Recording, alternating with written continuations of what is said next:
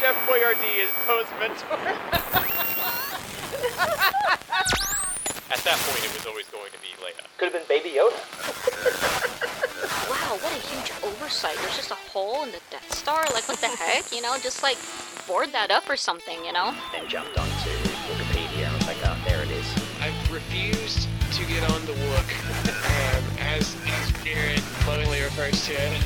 You're listening to the Star Wars Archives, a Utini.com Patreon-exclusive podcast. Your regular deep dive down the rabbit hole of the Star Wars universe. Discussion, analysis, Easter eggs, and obscure books you've never heard of. And now, here are your hosts, Jose and Trevor. Hello there, you have tuned into episode 24 of the Star Wars Archives, the Utini Network podcast where we take a random Star Wars topic and explain the living Bantha Poodoo out of it. I am Jose, aka Joxy in the Utiniverse. I have watched all Star Wars canon movies and TV shows, I have read 43 Star Wars books, and I own 20 of them. And I'm Trev, keeper of the timeline pages over at Utini.com. I've spent my entire life consuming Star Wars media and own over 1,000 Star Wars books and comics. So, for anyone joining us for the first time, this is a largely unscripted show where, once we've decided on each episode's topic, Jose will do whatever research he needs, I will do as little as possible, and we can talk about anything Star Wars. Legends, canon, books, comics, TV, video games, even miscellaneous newspaper clippings. And hopefully, keep you entertained and informed over the next hour.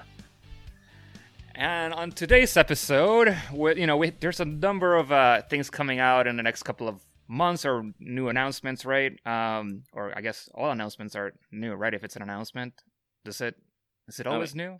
I guess it doesn't have to be. I mean, it's one of the things we're going to talk about has been rumored for like 3 years, so it was the least unsurprising announcement ever. All right, but yeah, let's and we're not the show that breaks news, so let's not worry about that bit. With Ronin and Visions and their remake, like the KOTOR remake, the Knights of the Old Republic remake, and whatever other miscellaneous stuff, we decided that it would be maybe a good time to finally tackle the issue or the subject of canon and legends within Star Wars, right? Like, where did it all come from? How does it all fit together? I don't, the future of that as well, because at some point when Disney took over, it was all going to be canon, and now I guess it isn't. So something like that, right? I love that you started that by saying canons, as if this episode isn't going to be confusing enough. Well, there's maybe canons as well. Canons go boom. Yes, I apologize. But yeah, so I suggested this episode. So like Jose said, all these things coming out that don't necessarily fit into what we think of as canon. But before canon, we had Legends. And Legends was canon for a long time, even before canon didn't exist. So I just thought we'd really muddy the waters and talk about the history of canon. Really? And where we're at, what things are, what things aren't, how none of it even matters anyway, because it's just space fantasy, and enjoy what you love. Right? I think we could definitely fill an hour with this information. So, but before we get going, just, our normal housekeeping. This show is possible thanks to all the people supporting us, either through Patreon subscriptions or getting some of our merch. If you'd like to help us out as well, you can get our Star Wars-inspired merch on Utini.com/merch. There's t-shirts, tank tops, hoodies, pint glasses, and a few other things in there. And also you can go to patreon.com/Utini. And when you become a member, not only will you get access to all of our episodes in advance, you also get a bunch of other Utini member exclusives. And the tip that I give to everyone when, at the beginning of every episode now is that when you become a Patreon on the Jedi High Council level, you automatically get a welcome package that includes a t-shirt, a hoodie, and a mug, which, if purchased individually, would add up to more than the Patreon membership. Plus, you also get a unique 25% off promo code to use on all your future merch purchases. So go and become a Jedi High Council member, get the merch, get all the extra content, and help us keep making more shows like this. And now back to our regularly scheduled programming, I guess. Trev. Okay, so let's talk about what we understand as canon these days in 2021. So Disney bought Star Wars in 2012. Yes. They bought everything Star Wars. They bought everything that ever had Star Wars on it. The licenses, the contracts, the books, the comics, the movies. If it was Star Wars, Disney now own it. They announced... Go on. No, I was curious. Does George has... doesn't own anything at all anymore. Nope. Right? 4.4 billion is what he owns. That's a lot of money, yes. I'm sure he owns like 10% of Disney now as well. But like he is absolutely stock options or something like that. He absolutely does not own any part of Star Wars. Got it. If you listen to some nonsense dudes on YouTube, they'll be all things about how he's trying to buy Star Wars back or get involved or wrest control. Why would he? No, of course not. He's loving life. He's building a museum. Yeah. He doesn't care. He's happy. He's happy. Yeah. And who can blame him? He's got a lot of money. So. He's got a lot of money, and Star Wars fans weren't particularly nice to him. Let's be honest. Yeah. So Disney bought in 2012. Cue 2 years of wondering what they're going to do. They'd announced a new movie pretty much straight away. But there's 300 books. There's 30 years of comic book storytelling. Mm-hmm. What are they going to do with that?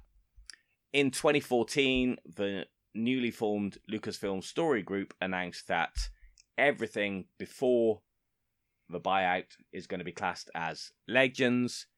Everything from then on would follow to one level of storytelling canon. So the movies have the same importance as the smallest of comic book stories. Mm-hmm. So nothing can overrule one.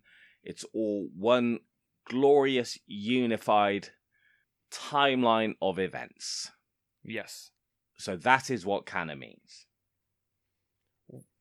Which, I don't know where you want to go from this, but I wanted to then ask, because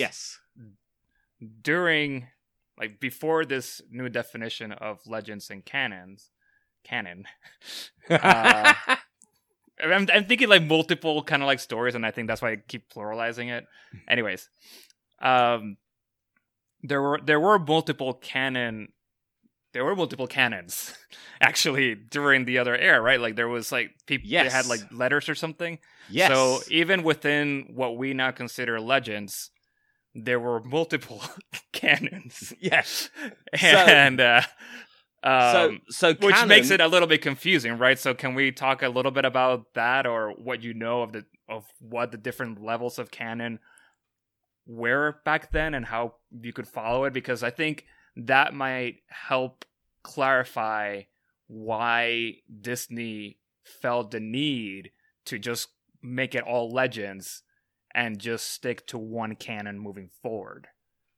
Oh yeah, they absolutely had no choice. There's no way a new company buying Star Wars could restrict themselves to that level of storytelling. Yeah.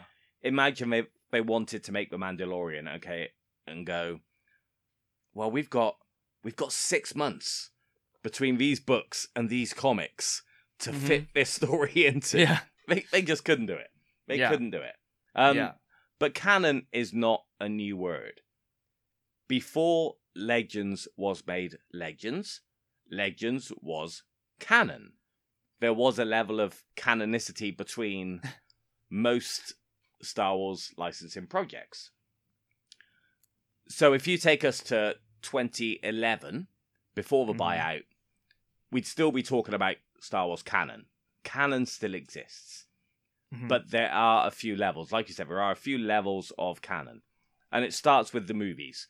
So the movies are all described as G-canon.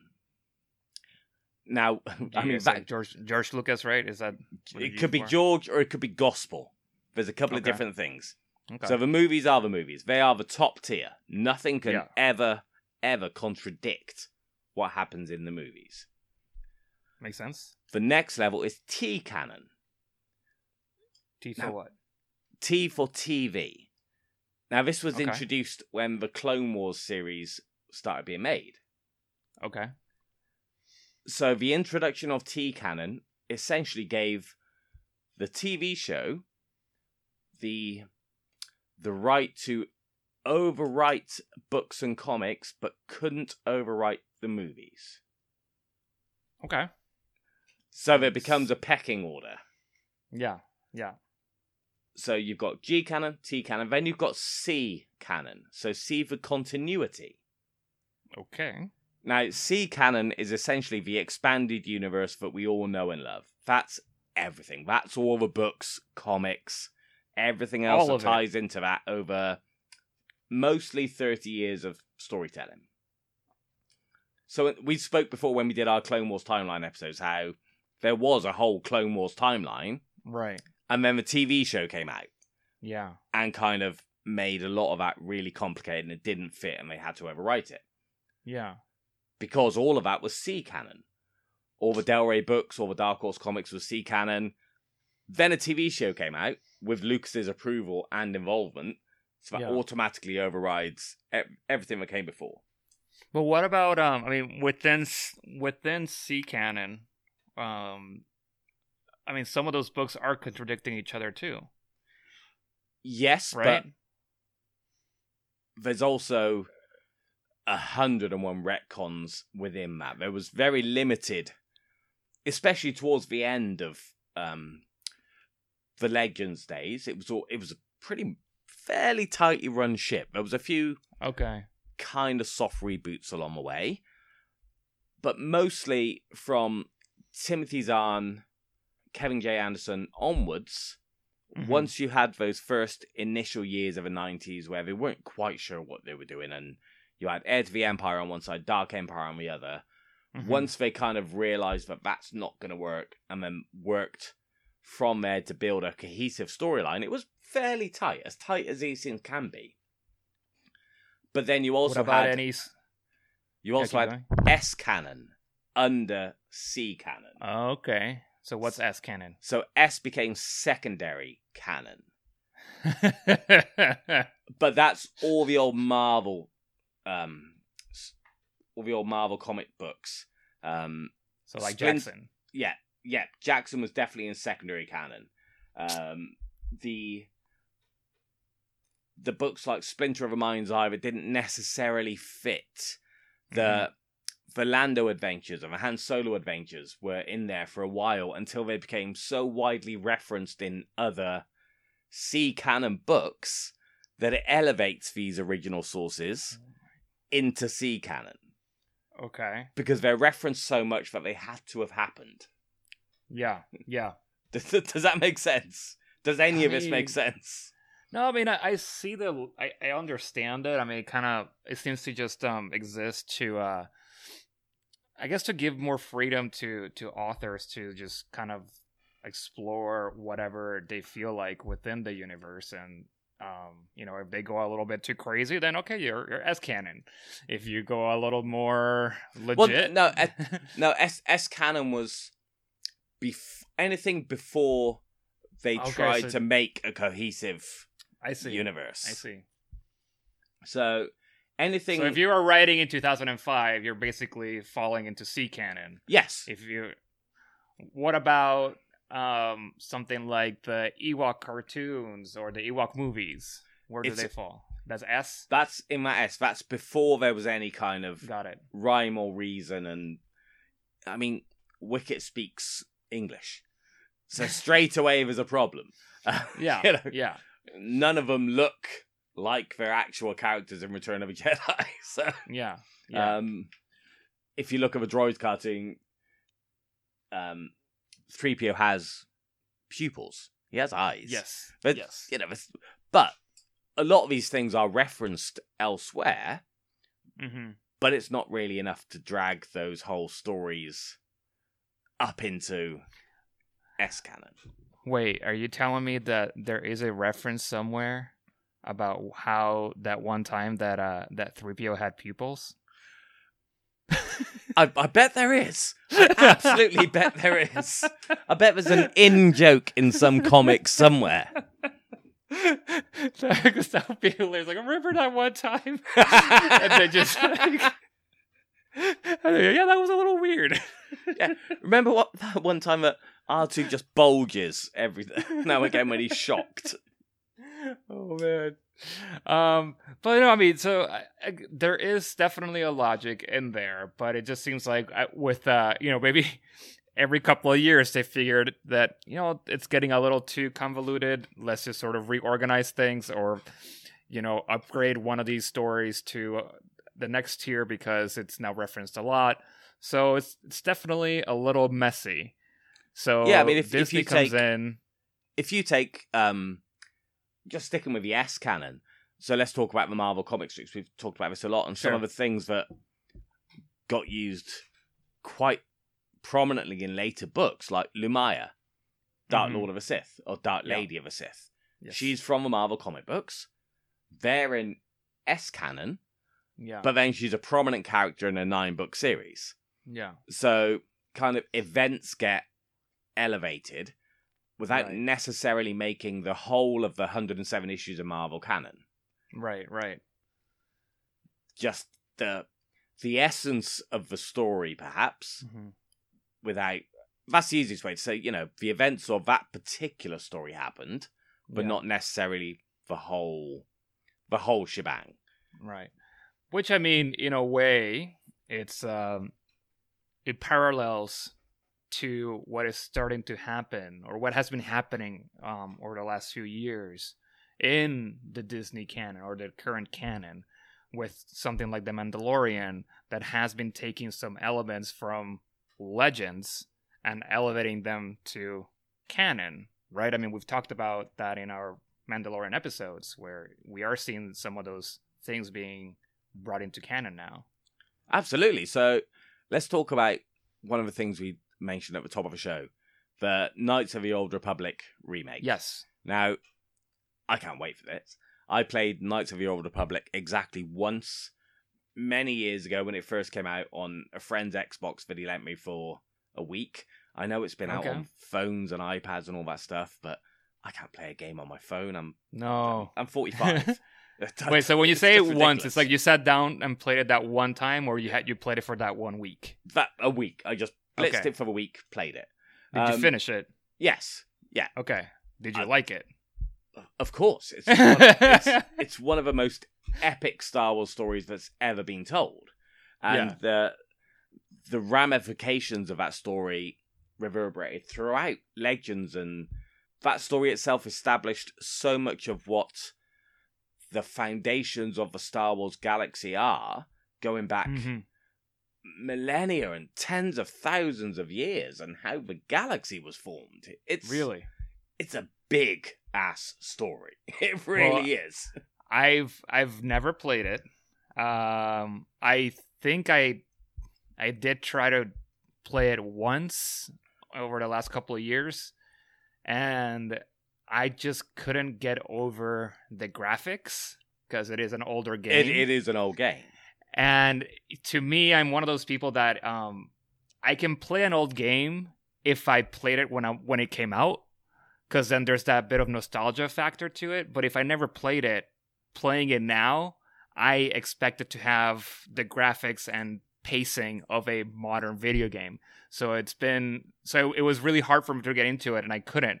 So that's why I'm pretty excited about this announcement, because I'm like, hey, finally I get to see what obviously I assume that some of the story might be changed, but they're calling it a remake, right? So I assume that most of it might be the same. Well, this is where those rabid fanboys are up in the air. Yeah. It's a remake. So they're rebuilding the engine from the ground up, new graphics, new combat. Yes. All of this sort of stuff. All of this is confirmed. Yes. The first question people asked were, well, is it Legends or is it canon? Are you updating it to bring it back in? Now, yeah. Darth Revan, as an entity that existed, is canon. Yes. He has popped up somewhere. I don't remember the source, but he exists in canon as somebody who lived. I believe it was in one of the animated shows. There was like a flashback. Wasn't it there? Yes, but I think he was also named in something as well. Mm, okay. So, you know, the Sith Lord Revan exists. Yes. Whether that story resembles Knights of the Old Republic or not, we'll have to wait and see. Mm-hmm.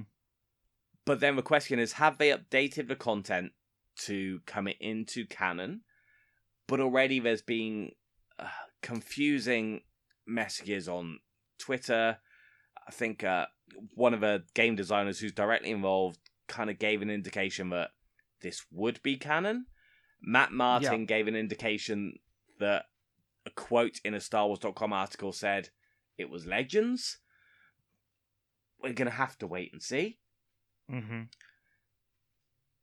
Honestly, I don't care. I can't wait to play the game. I honestly don't care whether it's Legends or canon or none of the above. I just cannot wait to play the game and see what they've done with it and see those glorious modern gen graphics. Yeah. I mean, why is it even an issue about it being canon or not? Like, why can't it just be a fun experience and enjoy it for what it is? Because the game is so fondly thought of, and rightly so, it's a classic. Sure. In modern Star Wars storytelling, people want that story to matter. They want it to count. Okay. I can only imagine if they'd remade Resident Evil like they have recently and made it completely skew off the Resident Evil storyline. Again, Resident Evil is a storyline that's well fond of. I'm a massive Resident Evil fan. Mm-hmm. And, you know, the story's a bit twist and turny throughout the 7 or 8 games, but it kind of works if you squint hard enough. But if they remade Resident Evil 1 and turned out that the zombies were the cause of an asteroid from space rather than the T-virus, there'd have been uproar. I imagine it would be something similar if they brought out Knights of the Old Republic and it just didn't fit. If they changed it that much that it didn't match anything. Yes. Does that make sense? No, yeah, it does. I mean, I'm just talking more about, like, let's say that they it's a... Wait, hold on. I'm going to backtrack a little bit. I think who I'm thinking about was Darth Bane was in one of the animated shows, not yes, Revan. Darth Bane was, but Darth Revan has also been mentioned in a source somewhere. So what I was thinking about was more along the lines, if they do remake the story, the game, exactly as it was before, why would it matter if it still remains as a legend story or if it becomes canonized? I mean, you know, because like it can still be like, it's that way they're not messing with what people remember fondly and you know, that nostalgia of it.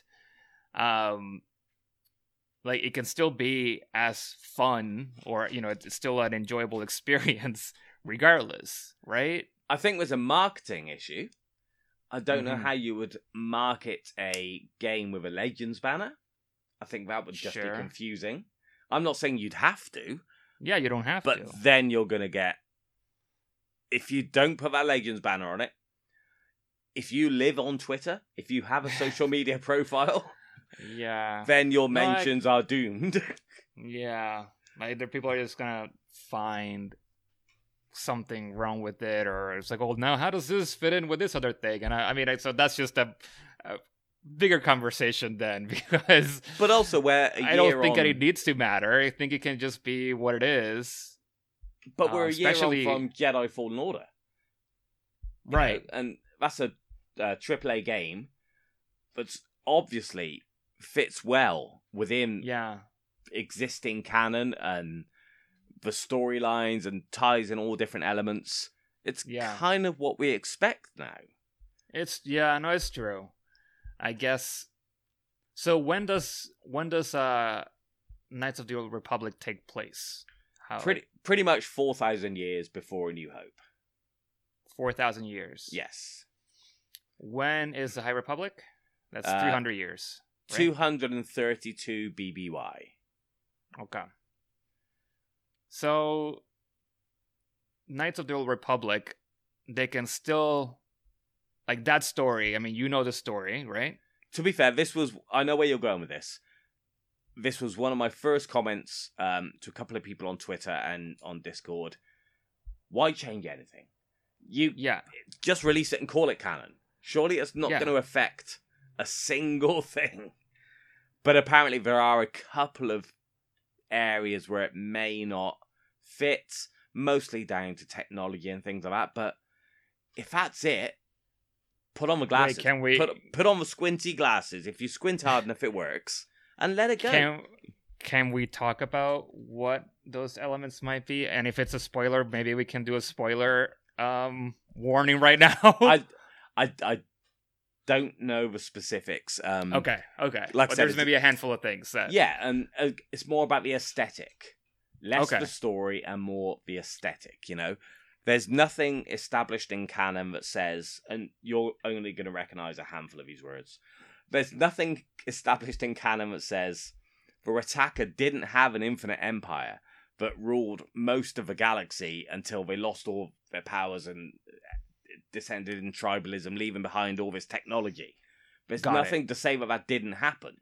Yeah. So it can still happen. It could happen. Why would you change the entire foundations of the galaxy far, far away that have been established over so many years? Why would you... Right. Most importantly, why would you write a new one? Yeah. When all this stuff's there. Yeah. Yeah. I mean, it's just... Maybe you can change the name here or there if for whatever reason. Want to. But there's no... Or, you know, maybe to make the story, again, more along the lines of the pacing as that we expect nowadays, or just to have more representation all across the lines. And I can understand some of those things being updated to fit what we expect out of a game nowadays.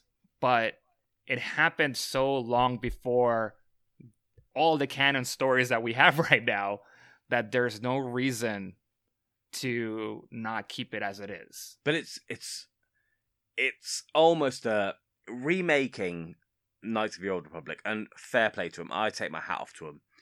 It's almost a lose-lose situation because it's so well loved. Yeah. Unless they absolutely knock it out of the park. And please, people on that Legends canon fault line, there's gonna be detractors. There's gonna be people who aren't happy. Do they have to? They're not gonna please everyone. I mean, that's something that they knew when they bought the franchise and when they made the sequel trilogy. But they can bring in a whole new audience to it. So I don't know if it's really a lose-lose. I mean, regardless, they're going to make a ton of money because everyone who played it is going to buy it because they want to see what it is. And even if they hate it, they still bought it. And then they're going to get a whole new generation of players to play it, including young people or people like myself who never played the originals. And now I want to see what it's about. And the reason that it stood the test of time is because the story is strong. Yeah. It's a really, really compelling story with great characters. You know, some iffy characters as well, but that's to be expected. But my God, it's got HK-47 for Christ's sake. You know, any story with HK-47 is going to be a winner. So I don't think. I think it's a win for them regardless. I mean, they're gonna get anything you make nowadays is gonna get backlash on Twitter and online. Like, no matter how good it is, you're gonna have hate. I mean, can we just point out that everyone I know, everyone on our team is so excited for this. Yeah. That's the busiest I've seen our Slack since maybe since Mandalorian season 2 finale. It just went nuts. True. So, you know, and again, let's just heighten the point here. Canon Legends, we don't care. We're talking about the differences. We personally, we don't care. We just want to play the game. Right. Now, this is kind of going back to our main topic for today, and you know, so we can use this as an example. But not everyone who is a Star Wars fan right now, right? They don't consume all the media. Yes, especially because there's a lot of it. Exactly. So you have some people that, I think the people that watch the movies are also watching the TV shows. Yeah. And I feel like that's probably like one level. You do have people that actually have watched the TV shows and have not watched the movies necessarily. That's a weird one, but yep, I'm sure they exist. Yeah. Yeah. Then you have the ones that do dive into the books. You have the ones that do dive into the comic books, and they're not all the same. Like, some people might just read the comic books and none of the books, because, and vice versa. And then we also have the video games. Some people maybe just play the video games, but they don't read anything. So they watch the movies and they want to play the video games because they want to, you know, and when they hear that it's canon, even cooler, but they have no idea about all these stories in the books or comic books. So how do you feel about the fact that, like, that all of this stories are, you know, enriching the whole lore and the whole history of this galaxy, of this universe, but there are people that are losing, you know, they're not able to get the fullness of what this universe is. Does that make sense? That's no different to how it's been for 30 years. You know, even when, let's pick the Rogue Squadron game on N64. That was a massive selling game. That was huge. Do I think everyone who played that went out and bought the Rogue Squadron books or the Rogue Squadron comics? No, it's highly unlikely. Yeah. But what Disney have done now with the Lucasfilm Story Group is kind of say that all of these things exist on the same level of canon. Yeah. So nothing can be overwritten. So every video game that comes out has the same, those characters, that the story that those characters go through has the same level of canonicity as the movies. Right. So then we have a game coming out like that, Star Wars Hunters. Have you seen that? Have you seen the trailer for that? I have not. So it's this really kind of stylized animation. It's one of these, how best to explain this, because I don't really know. It's one of these games that the kids play. One of these 4 players versus another 4 player arena type game. Yeah, like, I guess it's for Star Wars Fortnite, maybe? Again, I don't understand Fortnite, so it's probably one of those things. But the trailer's got characters that speak and obviously have history, and for what is essentially a fighting game, beat 'em up for us old timers. But they're going to give that some weight. So at some point, if any of those characters have a written backstory, that's of the same level of canon as The Rise of Skywalker. Yeah. Which isn't something that is in Legends, where you take a game like Star Wars Demolition or Super Bombad Racing. Yes, that was an actual game. Or Masters of Terras Cassie, where these things just made no sense from a canon point of view, but they existed anyway. So I'm guessing that those sorts of games wouldn't exist now. So a game like Hunters, they've obviously put some thought into that. Yeah. Yeah, no, I mean, I think to me it's just more of, I guess it's okay that some people do miss out on some of these extra stories. I wonder if it's also going to get more and more difficult to be able to perhaps reference some of these stories as they continue moving forward. Because if they exist, then they matter. Yes. And if they matter, then they should be referenced in future stories. Well, and in order to reference them, how do you do it without spending, like if in The Mandalorian, in season 4 of The Mandalorian, they decide to talk about what happened with Darth Revan. And someone might not have played this game or know anything about it. Therefore, now they have to write in and do the whole exposition in the episode. No, and I think Star Wars is a big enough galaxy, that big enough universe, that no one in universe is expected to know anything. Is there any reason that the Mandalorian would know about somebody who existed 4,000 years ago? Probably not. Probably not. You know, it would just be a passing comment at most.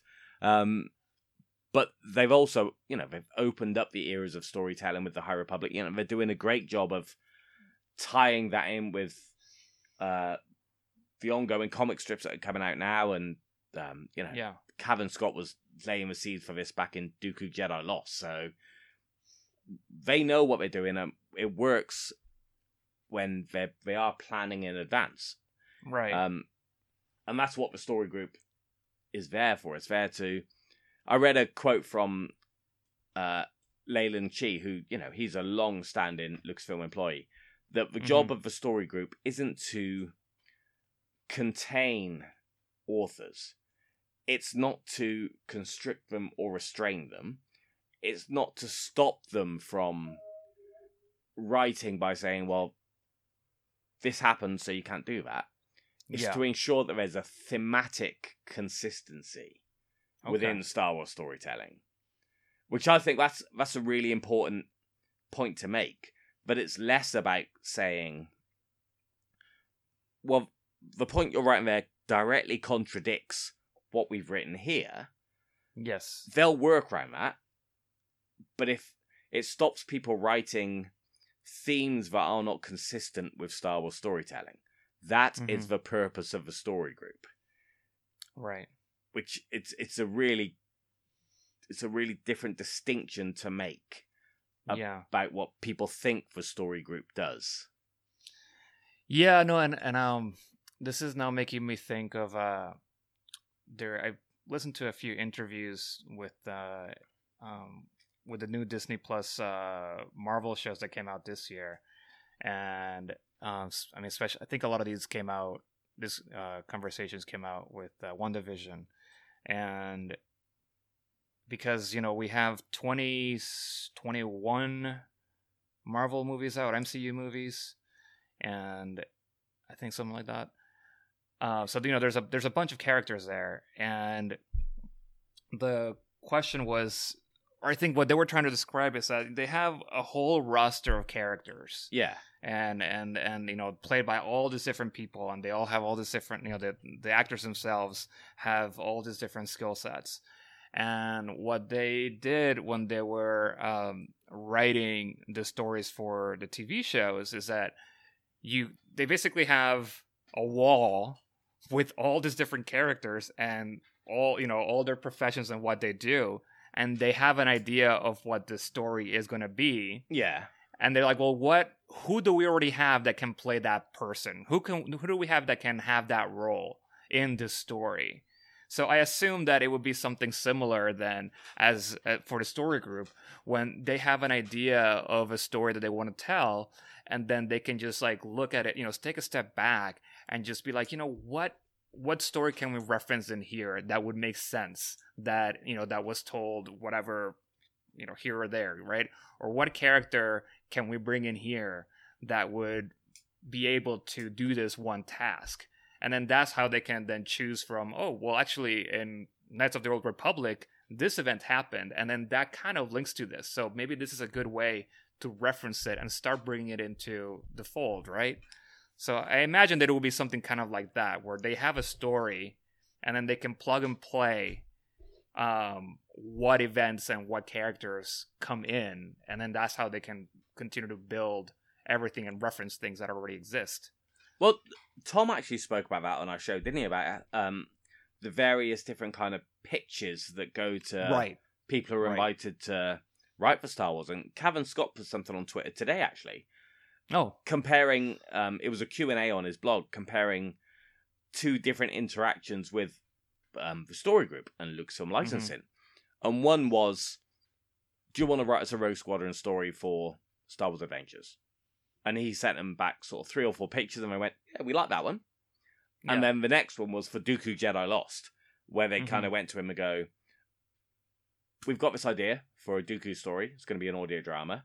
We think it could look like... And it was a long spiel. Yeah. And then he kind of had to work with that. Yeah. And again, deliver them 3 or 4 pictures based around the framework that they'd given him. Right. So it's two very different styles there. It's, do you want to write a story about these? Or we've got this idea for a story. Yeah. But even then, well, we were just talking about the keeping within the thematic fields of Star Wars.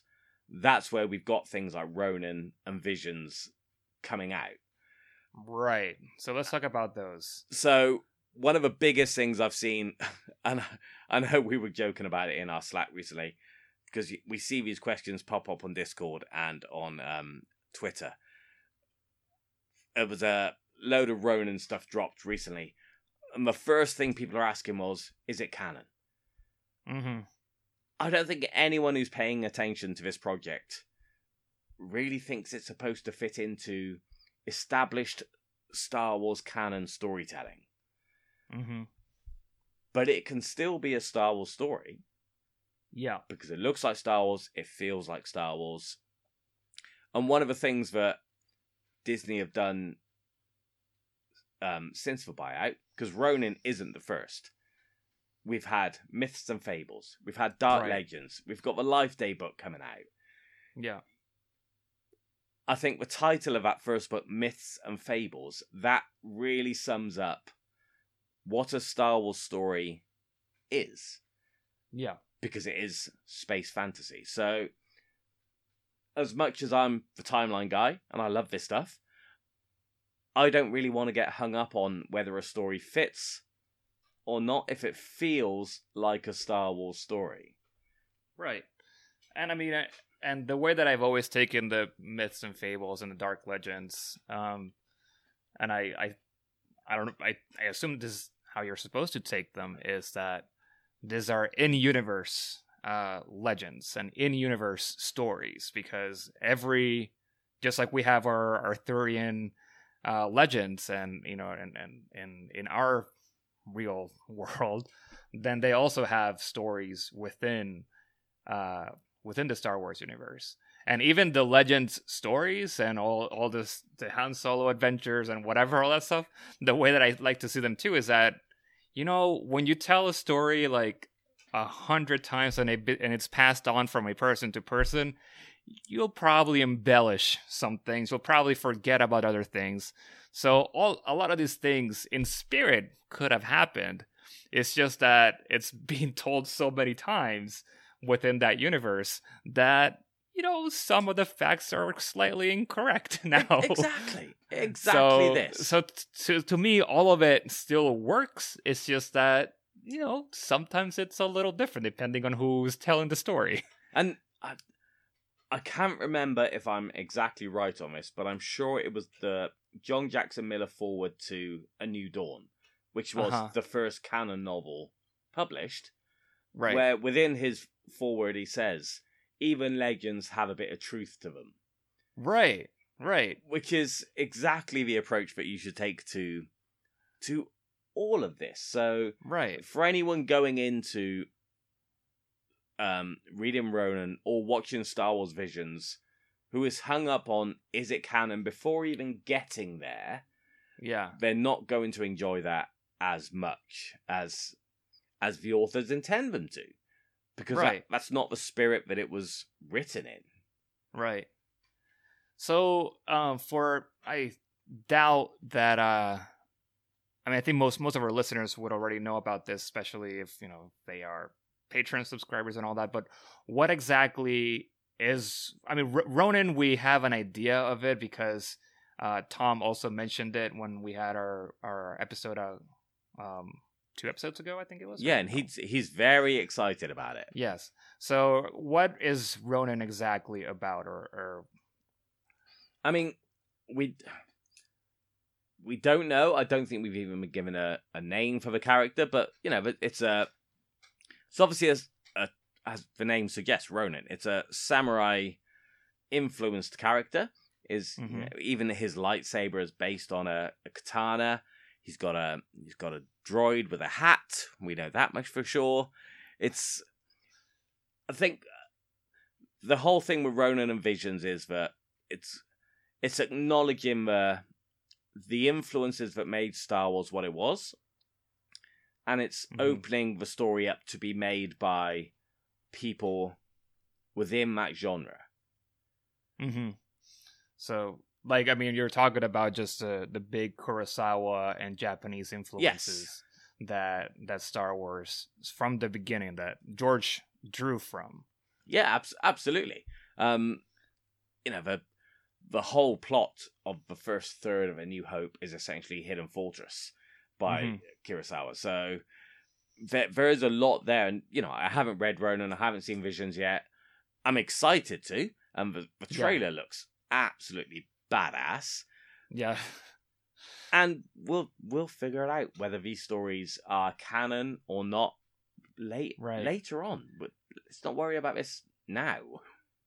And I think in Visions it's also so that's going to be a show on Disney Plus, right? I think that's this Wednesday, 22nd. This Wednesday? Yeah. Oh, it starts wow. Okay.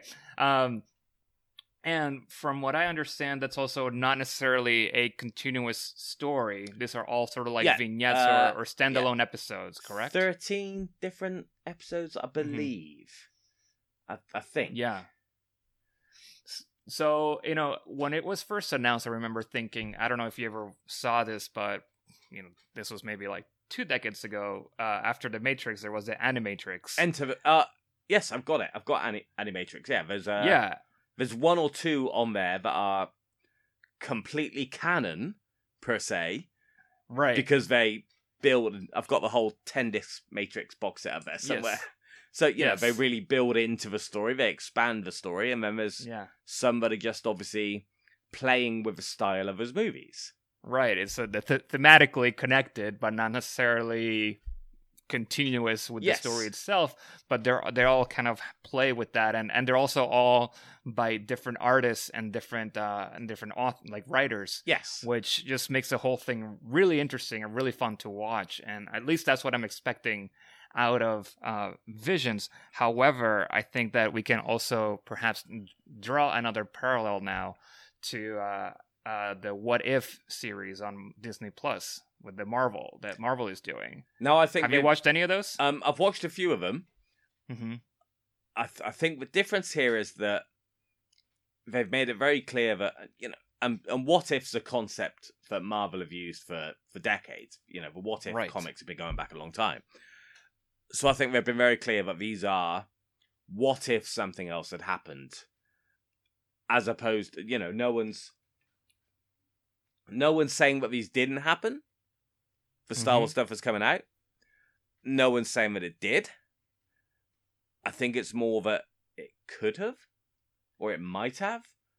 Right. Or if it didn't, then this is what someone imagines could have. Yes. But to me, the concept of what if comics from Marvel have been around for a long time, and that's how. Yeah, it's just like, what if something different happened? Yeah. However, how the TV show is treating it, or how I'm reading it, is that it has happened, just in a different universe. So the TV show is built upon the idea of the multiverse, and so these are all stories that actually did happen in another universe. But that's because they've got the multiverse.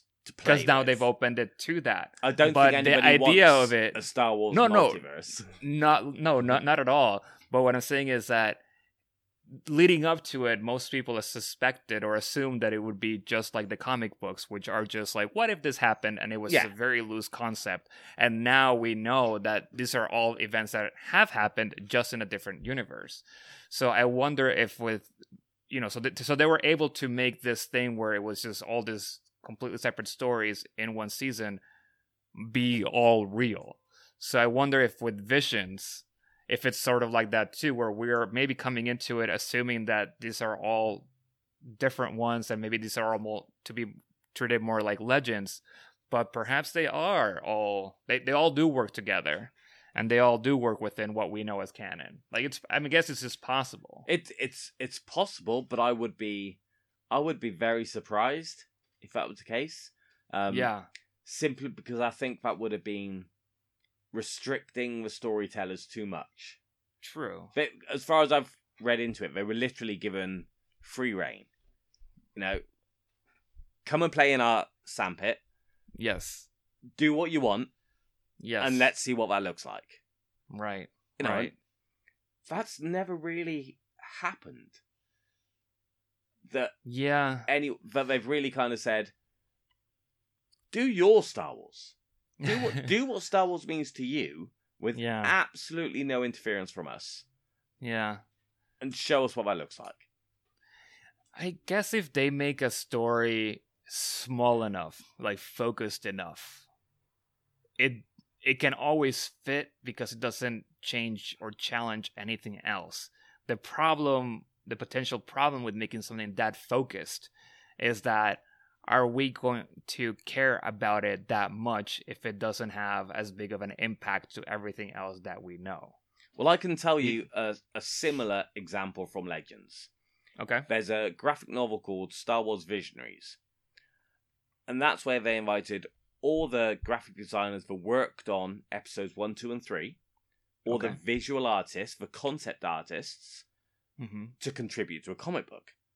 Okay, and there were some weird-ass things in there. Some of it's pure, you know, just art propaganda pieces or just art pieces. There's a really psychedelic piece featuring Wat Tambor, the green-haired voice box guy from the Industrial Union in Techno Union, in Attack of the Clones.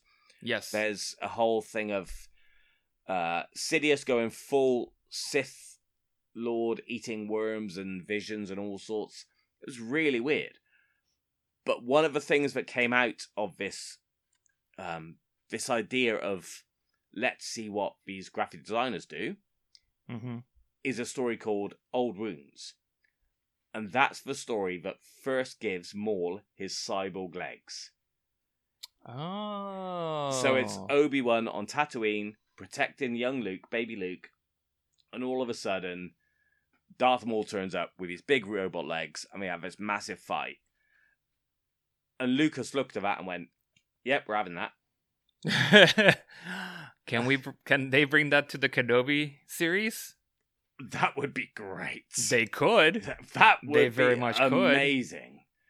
Could. Well, yeah, I think they should. Yes, absolutely.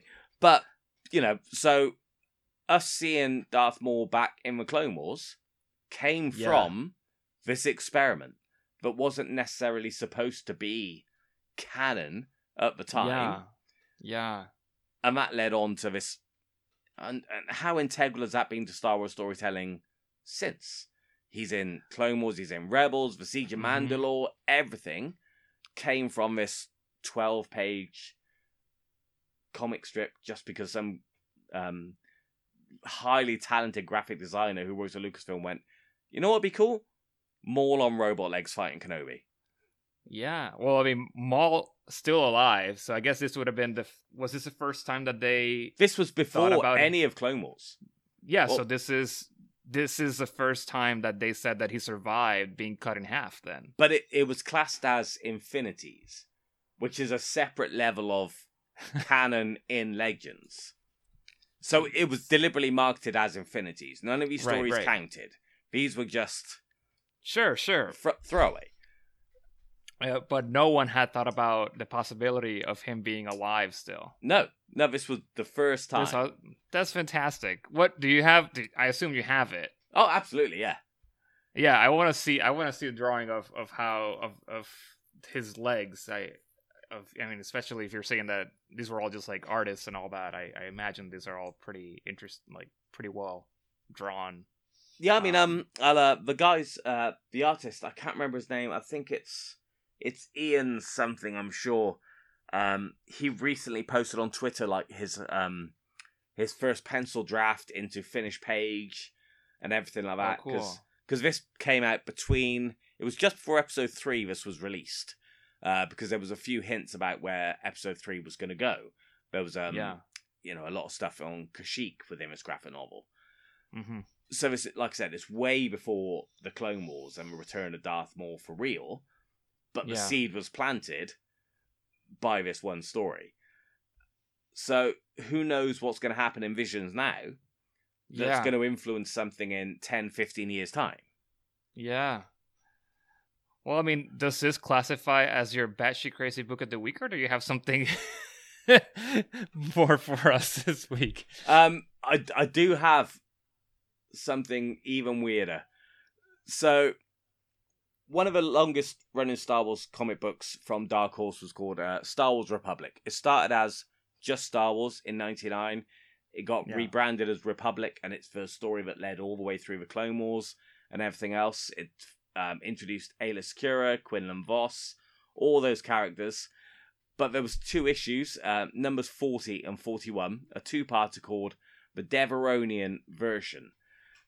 And one of the characters that was introduced in the series called Vilmar Grak, and he's kind of an anti-hero. He buddied up with Quinlan Vos a while. And these 2 issues are him retelling basically the sort of 20 issues or so before that came up to that from his point of view, and embellishing the story and changing the events to make him the hero of the story. Oh, man. And I just thought I'd talk about that to say, what does canon really matter anyway? Yeah, I mean, that's exactly what we were talking about earlier, that anyone can come in and embellish a story and it changes. I mean, that's what happens with stories, like over time. Yes, I'll be the first one to get upset is a strong word. Let's go with miffed. I'll get slightly miffed when something overrules existing continuity, like the first episode of Bad Batch, for example. Yeah. But, then I'll go and sleep. And then I'll wake up and go, okay, it doesn't really matter. None of it really matters. It's space fantasy. It's space opera. It's good storytelling. It doesn't have to match. It can't always match. There's too much of it. Yeah. Let's just appreciate what we've got and be thankful we've got Star Wars. Right. I mean, once you've updated the timeline... Yes. On our page. Yeah. Once you get over that, it's like, oh, I have to change this again now. Yeah. So once you get over that, then you can be like, okay, now that's done. Now I can appreciate it and have fun with it because now I can enjoy it. But you're giving me more work to do. There's always more work to do on the timeline. All right, man. Well, is there anything else you want to cover before we close out the episode? You know what? I think I'm good. I think we've spoke about canon, legends, everything in between. I think we did what we said we were going to do. I think we did good. It was fun. So, all right. Well, if for some reason you listeners haven't yet, make sure to join our Discord. We have a very active community there, sharing their thoughts on the latest episodes of whatever show on Disney Plus, like the upcoming Visions. Reading along to the newest book release, which is, what's the newest book right now? Rise and Storm's been out. Ronin's next. Have I missed anything? There's been Out of the Shadows that was out most recently. I think that's it. Lesser Evil's out soon. Yeah, Tempest Runner audiobook. Yeah, so there's a few there. There's a few there. So go join our Discord if you haven't, because there's people talking about all that stuff and sharing their artwork, fanfic, their collections, and their shelfies, as people call them there. I do love a shelfie. You have a lot of books and shelfies to share. So go to Utini.com/Discord and click the Join Now button on that page. Trev, besides hanging out on our Discord, where can people find you? If you really need to, then I am at Davy Todd on Twitter. And I am at DJoxy on Twitter. So thank you, Trev, for joining me today. And thank you to all of our Patreon members for supporting us and making this show possible. And thank you, listeners, for continuing to hear us talk about anything and everything Star Wars. And with that, I can now say, radio out.